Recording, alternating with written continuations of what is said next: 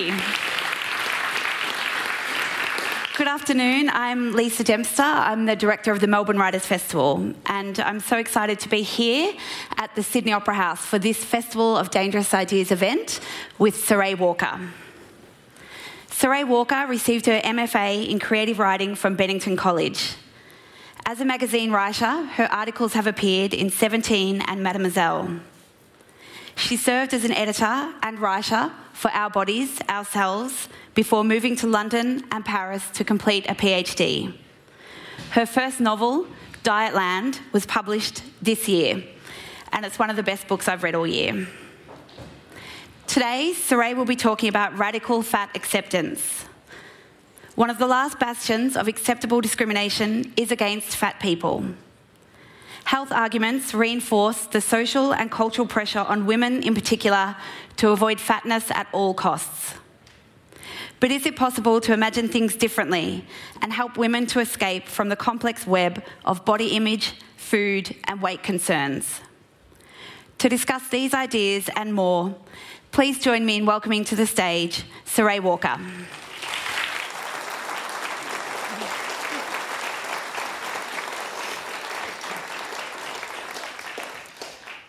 Some water.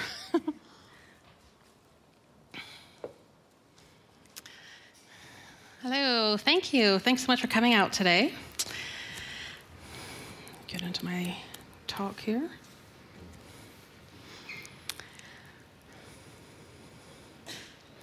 So, several years ago, PBS, the American Public Broadcasting Service, ran a series on their website where they played old celebrity interviews that they had rediscovered. These interviews had aired decades ago and then were put on a shelf, and no one had listened to them since until PBS found them. One of the interviews they broadcast was a radio interview from 1969 with Jim Morrison, who was, of course, the lead singer of The Doors. PBS only aired a short segment of this interview, but the segment was remarkable because in it, Jim Morrison talked about fat in a positive way. At the beginning of the exchange, the interviewer notes that Morrison has put on a lot of weight and asks if he's been eating a lot. Morrison responds, quote, You know, that's something that really bothers me. What's wrong with being fat? That's what I want to know. Why is it so onerous to be fat? I don't see anything wrong with fat, you know? End quote. I'm no expert on Jim Morrison, but it seems that his weight fluctuated a lot throughout his life. In the interview, he goes on to talk about his time as a UCLA student and how he was fat then too. He says, quote, I felt so great. I felt like a tank, you know? I felt like a large mammal, a big beast. When I'd move through the corridors or across the lawn, I'd just feel like I could knock anybody out of my way, you know? I was solid, man. It's terrible to be thin and wispy because, you know, you could get knocked over by a strong wind or something. Fat is beautiful, end quote. Jim Morrison's recollection of being fat here is obviously influenced by his status as a man, since it's difficult to imagine a woman saying she loved feeling like a big beast or a tank. Nevertheless, to hear Jim Morrison, one of the biggest sex symbols of the 60s rock era, say that fat is beautiful, well, that's radical. It was radical at the time, and it's radical now, almost 50 years later. If the modern day equivalent of Morrison, whoever that might be, proclaimed that fat is beautiful, you can bet it would shock people. When it aired several years ago, this rediscovered interview caused some buzz on social media and in the traditional media. When I heard it, I thought it was absolutely great, and I immediately sent out a tweet that said, Jim Morrison says fat is beautiful, and I included a link to the interview. A few, within a few minutes of sending out this tweet, I received a response from a friend of mine. She was traveling in China at the time, in another time zone, and on the other side of the world. You She had seen my tweet that said, Jim Morrison says fat is beautiful. Her response to me was this Being fat is unhealthy, it causes high blood pressure and other health problems. When I read this comment from my friend, I was stung. Our popular culture is filled with nothing but contempt for fat people. Almost everything about fat people in our culture is negative and dehumanizing. Yet here was this one great Jim Morrison interview. Just one thing in a sea of hate. I was so excited about it, yet here was my friend trying to slap me down. Why? Once I recovered from my initial hurt reaction, I began to think that her response was curious. It wasn't actually a direct response to my tweet. She had not replied that she disagreed with Morrison's statement that fat is beautiful or something along those lines. Her comment that fat is unhealthy didn't seem to be directly connected to what Jim Morrison had said. Furthermore, did she think she was telling me something new? Did she think that I, as a fat person who at that time was in my mid 30s, had never before heard the idea that fat is unhealthy? Did she think that I had been living at the International Space Station or perhaps in a cave without access to the media? Did she think that I'd never gone to the doctor in my life? Of course not. Yet she still felt compelled to share this thought with me, which she must have known was something I'd heard countless times before. Not only that, but she risked hurting her friend's feelings to do this. So, what was the point? I began to think that her response was born out of anger. That when I wrote, Fat is beautiful, this idea so outraged her and was so opposed to everything she'd been taught that she had to hit back in some way. Not surprisingly, she framed her comments with concern for the health of fat people, which is what often happens. At that time, I was still relatively new to the idea of fat acceptance, particularly to writing about it publicly. The reaction I received from my friend is something I have since received many, many, many times. So rather than being surprised by it now, I fully expect it. Thanks to my book that was published in May, this reaction is now a regular part of my life. Anyone who speaks about fat acceptance knows this reaction well, so I've decided to give it a name. I call it fat derangement syndrome. You've all seen werewolf films, right? A werewolf by day is a normal human being, but when the full moon comes out, they turn into a frothing at the mouth beast, a beast who must attack. Well, a person with fat derangement syndrome undergoes a similar transformation, but it's only internal. If a person with fat derangement syndrome encounters someone who says something positive about fat, for example, that fat is acceptable, that fat is beautiful, that human beings come in all shapes and sizes, and that each body has equal value, that people of all sizes can be healthy, and so on, this is the full moon for people with fat derangement syndrome. It unleashes the beast. As with the afore, aforementioned encounter with my friend, their attacks are often framed as concern for the poor, misguided individual who would dare to say anything positive about fat. They spew tired remarks fat is unhealthy, fat is bad, fat people get horrible diseases, fat people are on the road to a horrific death. Sometimes they even say things like, stop glorifying obesity. The person on the receiving end has heard all of this before, but people with fat derangement syndrome are, after all, suffering from derangement, and so they can't be expected to be rational or even knowledgeable. Despite their bizarre obsession with the lives of fat people, those with fat derangement syndrome don't actually believe there are any fat people, but only thin people who have expanded thanks to eating too much. Calories in, calories out, they love to say, assuming that fat people can just stop pigging out all day and then they'll magically shrink back into their normal thin bodies. Never mind that human bodies are endlessly diverse, not cut out with a cookie cutter, and that dieting has been proven not to work for most people. Again, fat derangement syndrome is not rational. You wouldn't expect a werewolf to be rational, would you? People with fat derangement syndrome have no choice but to make their inane comments. It's required before they can retake their human form. Since my novel was released in May, I've been subjected to many such attacks. My book might be reviewed on a website, in the comments section. People with fat derangement syndrome will be ranting and raving that fat is unhealthy. Or since my novel deals specifically with the experiences of fat women, men with fat derangement syndrome are fond of saying, Fat women are unattractive, and you can't make me be attracted to them. The fear is apparently widespread that in some sort of dystopian future, an oppressive government will take control and go door to door, forcing men to be attracted to fat women. Suzanne Collins, if you're listening, forget Katniss Everdeen. There's your next novel. Speaking of novelists, just last week I was in Melbourne for the Melbourne Writers' Festival. I did a live radio interview along with the British novelist Will Self. He was interviewed about his book, But then it was when it was my turn to talk about my fat positive novel, Will's fat derangement syndrome kicked in and he hijacked my interview, attacking me by stating that fat is unhealthy and that it's natural to prefer thin bodies over fat ones, etc. So as you can see, fat derangement syndrome is widespread. More people have it than not. Many of you in the audience suffer from it, even if you don't know it. You might think that people with fat derangement syndrome are just your garden variety bigots and bullies, but these are not the only types of people who have the syndrome. Far from it.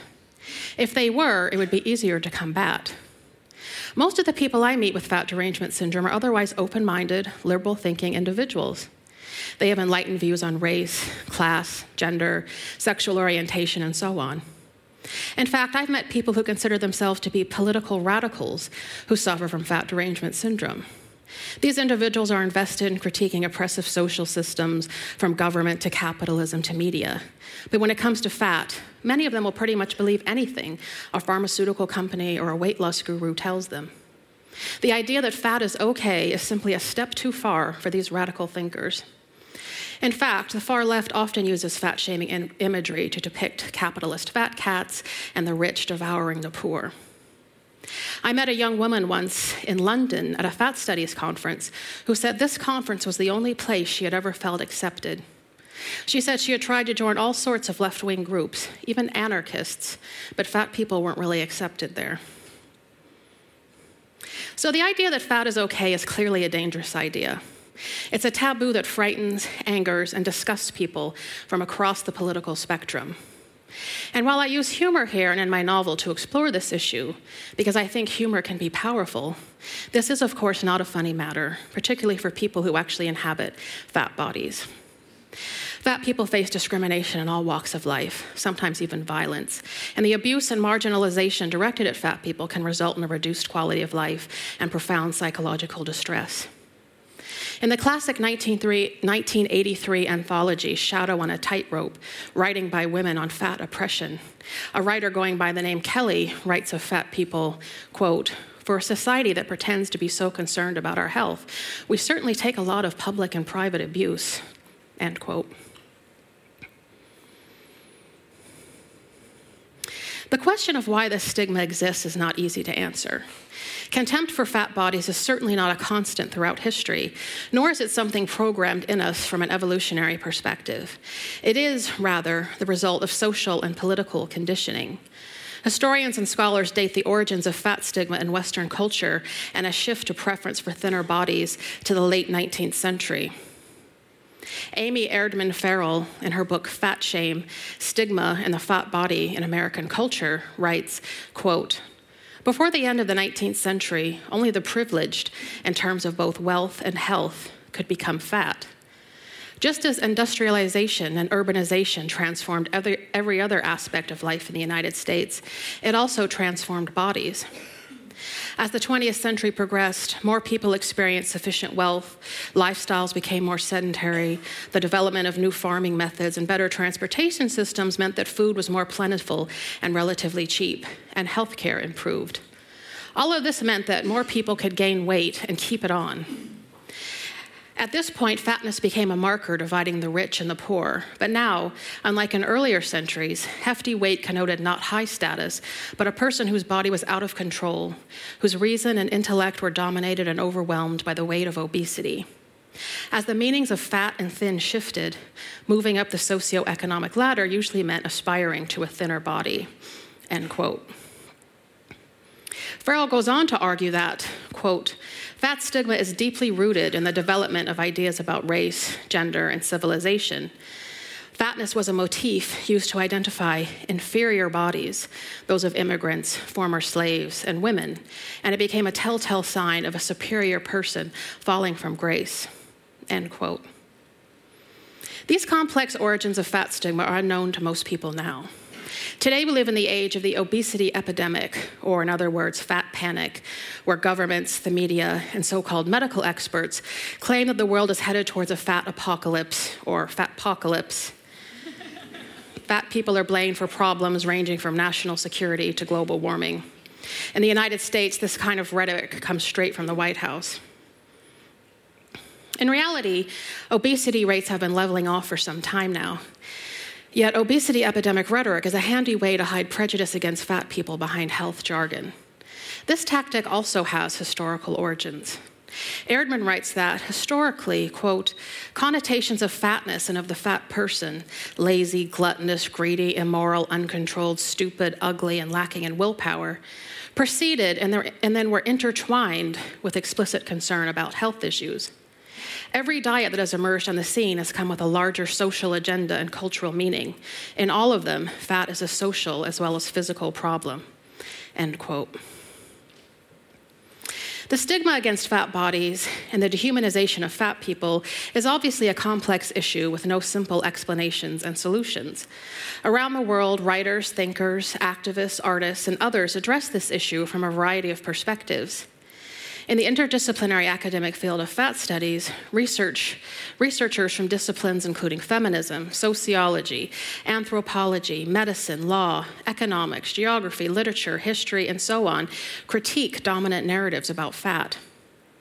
At a grassroots level, fat activists are leading a civil rights movement focusing on the rights of fat individuals. The Health at Every Size movement includes nutritionists, physicians, and other health experts who are challenging obesity epidemic rhetoric and are shifting the paradigm about health. There are artists, filmmakers, fashion designers, athletes, and even novelists like me exploring these issues from our own unique perspectives. Thus far, I've been discussing the stigma of all fat people face, women, men, and children alike. But of course, fat women face a particular kind of prejudice. Fat stigma mixed with sexism and misogyny, and for many women, racism, ableism, classism, ageism as well. Women are the sex more closely identified with the body, and our value and worth as human beings is tied closely to our physical appearance, much more than it is for men. What the ideal feminine body should look like is something that has shifted throughout time.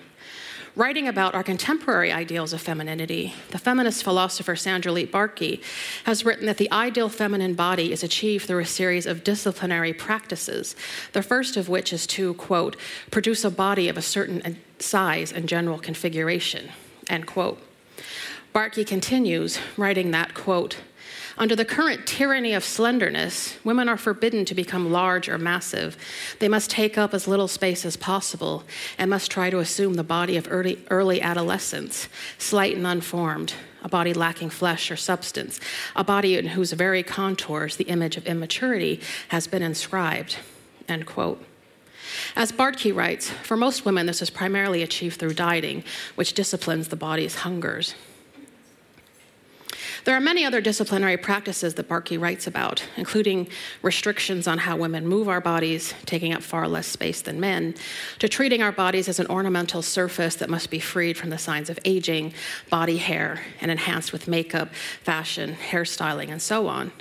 But the requirement of thinness is what I'm most interested in now. As Bartky explains, those who are not thin, those who have failed at disciplining their female bodies in the appropriate way, face severe punishments, Rarely are these official punishments passed down through some official governing body. Rather, as Bartky writes, quote, the disciplinary that power that inscribes femininity in the female body is everywhere and it is nowhere. The disciplinarian is everyone, yet no one in particular, end quote. Bartky writes about how women's bodies are policed through a constant state of surveillance. This surveillance comes in the form of a normalizing male gaze, one that is external, but also one that is completely internalized by women, so that we police our own bodies and each other's bodies. The sanctions we face for being fat, for not having an appropriately disciplined body, include bullying and outright abuse, but also more insidious consequences, such as social exclusion and discrimination. For women, having a feminine body is, as Bartky writes, quote, crucial to women's sense of herself as female and to her sense of herself as a sexually desiring and desirable subject, end quote. Therefore, fat women and women who do not adhere to the feminine ideal in other ways are made to feel that we are not real women. In my novel, my fat heroine feels that the word woman has never felt right being applied to her, since she has always been excluded from feeling like a woman because she is fat. So these issues that I'm discussing here aren't simply an issue of appearance, but rather go to the very heart of our identities. The message that we should be thin and that we're failures of women if we're fat is everywhere around us and impossible to avoid. It is a relentless form of political propaganda. I want to turn again to the book Shadow on a Tightrope, this time to an essay by Martha Courtot.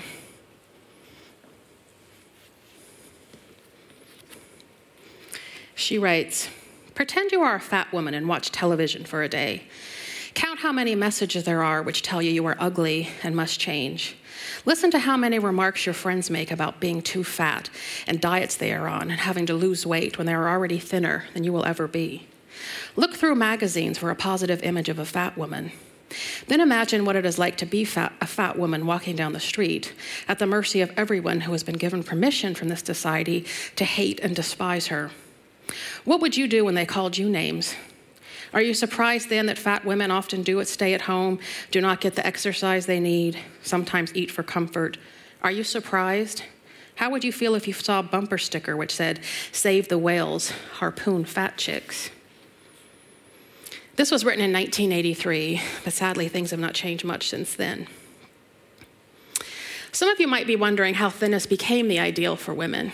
As I outlined earlier, the history of fat stigma is complex and date back to the late 19th century. However, for women, there are additional considerations. For example, throughout the 20th century, as women gained more rights, the focus on thinness increased. In the 1920s, American women were granted the right to vote, and there was a burgeoning feminist movement. Yet at the same time, the dieting culture began to flourish, and a super thin ideal in the form of a flapper came into vogue. In the 1950s, in the post war period without a feminist movement, a slightly more voluptuous figure came into fashion. Think Marilyn Monroe.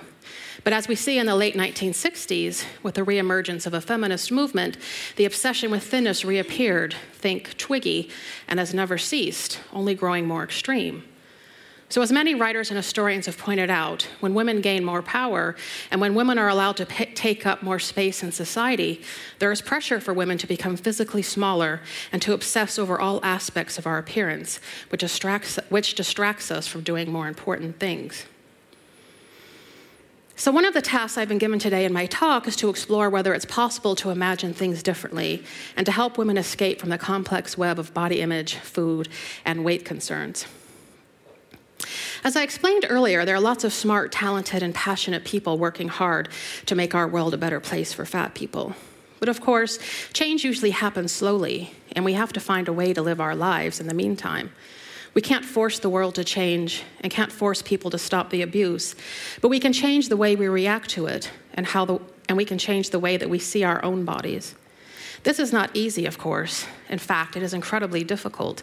And it's also not fair to place the onus for change on the shoulders of individuals when the difficulties we face are not individual problems, but large structural, societal problems. Unfortunately, nothing about this situation is fair. One of the things a novelist can do is imagine a different reality. In my novel, I didn't imagine a different world. On the contrary, I worked very hard to portray the brutality of the world we currently live in. What I did imagine is that the heroine of my novel learns to love and embrace her fat body and to escape the limitations of our misogynist, body hating culture as much as possible, while still acknowledging that one cannot actually escape society. At the beginning of my novel, Plum, the heroine, weighs 300 pounds, which is equivalent to 137 kilos or 22 stone. We start off in familiar terrain. Plum has tried to lose weight since she was a teenager, but nothing has worked. She is 29 years old when the novel begins and is scheduled for weight loss surgery. Plum is desperate to shrink in size, to properly discipline her body so that she can feel attractive and escape a life of marginalization and abuse. Usually, in these kinds of stories, weight loss is inevitable. The fat heroine, who is usually not very fat to begin with, loses weight, which results in her finding true love and everlasting happiness. Yet in Dietland, spoiler alert, Plum does not end up losing weight. At the end of the novel, she weighs the same, if not more, than she did at the beginning. I wanted to rewrite the traditional story about fat women in fiction, and I think fiction can be a powerful way to help us figure out how to rewrite the narratives of our real lives as well. When I began writing the novel, I knew I wanted to explore what it's like to be a fat woman in our contemporary society, since this experience is not really examined in a serious way in literature or anywhere in popular culture. A few years ago, the Wall Street Journal published an article where they discussed this very issue. In a society obsessed with fat, fat people are in large part missing from fiction. And of course, the same thing can be said of film and television. This is yet another sign of the dehumanization of fat people. Those of us in marginalized groups need to see ourselves represented in the culture. The American writer Junot Diaz has commented on this, writing, You know, vampires have no reflection in the mirror. There's this idea that monsters don't have reflections in a mirror. And what, I, and what I've always thought isn't that monsters don't have reflections in a mirror. It's that if you want to make a human being into a monster, deny them, at the cultural level, any reflection of themselves. And growing up, I felt like a monster in some ways. I didn't see myself reflected at all. I was like, yo, is something wrong with me? That the whole society seems to think people like me don't exist? End quote. This speaks to my experience as well. I knew that I wanted to write about the experience of being fat, but I'll admit now that Plum's ending was in question, and that the idea that she would remain fat and learn to embrace and celebrate her body was an idea that scared me in the beginning. I was new to fat acceptance, and I couldn't even imagine what this would look like. Writing the novel was the process of figuring this out. Did I even dare to write this kind of story? Through the process of researching and writing, I discovered that the process of coming to love and embrace a fat body or any kind of non normative body means undergoing a process of deprogramming. It means ridding yourself of the negative, toxic thoughts you have been taught about your body and internalized. I want to return to that essay by Martha Courtot again. Um, she's talking about how she feels judged by the way that other people look at her and that she cannot escape their judgment. But she writes, these cruelties, now in adulthood, have taken their place within me. When they speak to me, it sounds like my own voice speaking, telling me how unworthy I am. It tells me not to risk when risk is the only thing I can do to survive. It tells me over and over again that I am fat and ugly, fat and ugly, fat and ugly, lazy, stupid, greedy, devouring, that I eat too much, take up too much space, that I do not deserve love. At the end of this chain of hatred lies a monster in wait, ready to kill all that is self loving in me. And the enemy within has so much material from the outside to batter me with. Fat women in this culture are battered women. And somewhere always in me is the kernel of pure self, which is loving to myself, which appreciates the strength and joy in my body, which tells me I do indeed deserve my presence on this earth. As Martha writes in her essay, we must find that kernel of pure self within us. For many of us, it's battered and bruised, but it's there. Plum struggles to find this in the novel. I just want to read an example of one of the ways that she's struggling with this. Um, this is when she sort of begins to transform, and she's in a dressing room trying on very colorful clothes because normally she only wears all black. There was a phantom woman in my mind that I was comparing myself to, and I had to force her from the dressing room. When she was gone, I looked at my body, the body that had kept me alive for nearly 30 years without any serious health problems, the body that had taken me where I needed to go and protected me. I had never appreciated or loved the body that had done so much for me. I had thought of it as my enemy, as nothing more than a shell that enclosed my real self, but it wasn't a shell. The body was me. I removed the clothes and stood naked before the mirrors, turning this way and that. I was round and cute in a way I'd never seen before. Writing Dietland for me was exploring this process of deprogramming via my protagonist, but then I ended up deprogramming myself at the same time. An important part of this process is exposing yourself to new ideas and reading books, essays, and articles by the kinds of writers I was discussing earlier, people who are working to dismantle our fat shaming, misogynist culture. Another part of this process of deprogramming is finding a community of like minded people, either in person, online, or both, who face similar struggles that you can work through together so that you don't feel alone. It's important to embrace the idea that this is a group struggle, a political struggle, and a feminist struggle. This is a fight. Again, there is nothing, nothing natural about hating fat bodies. We are taught to hate them, and we can unlearn this behavior. In Dietland, Plum's process of deprogramming is intense. It shakes her life to its foundation and makes her question who she is as a person and what kind of future she might have. She has never been able to imagine her future self as fat. When she first considers the reality that she will remain fat for the rest of her life, she envisions her future as a calendar stretching into the future, and each page is blank. A fat future self is unimaginable. For many fat people, our future ideal selves are thin. Fat is only temporary. One of the major struggles Plum faces in the novel is learning to imagine her future in the body she has. This is something she doesn't know how to do because there are very few examples of this in our culture. The notion that a fat person can remain fat, not lose weight, and learn to love their body as it is, is a radical idea, a dangerous and threatening idea, an idea that is unimaginable to most people.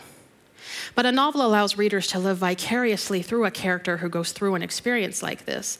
Unlike any other art form, a novel can allow readers to see things from another person's point of view, to essentially live in their skin. A 2013 study showed that reading a novel affects the human brain in ways that are visible on scans for days afterwards. The authors of the study write that it is plausible that the act of reading a novel places the reader in the body of the protagonist, which can alter the brain. Since my novel was published, I've seen the power of what this, a kind of novel like this can do. The scenario I set up in the novel what if a woman can be fat and happy? What if she can let go of the burden of hating herself, of trying to change herself, and accept herself instead? Has electrified readers. It has made the impossible seem possible. I've received messages from readers who said that for the first time in their lives, they don't try to hide, but proudly wear colorful clothes, like Plum, or that they've thrown out their bathroom scales. I've also received many other, much more personal stories. As the author, I also lived in the body of my protagonist as I wrote her story, and thanks to her, I began to envision a different future for myself as well, which I have now put into practice. I realized we can live differently in ways that might at first seem radical and scary. I learned that the first, most important step is being able to imagine that it's possible.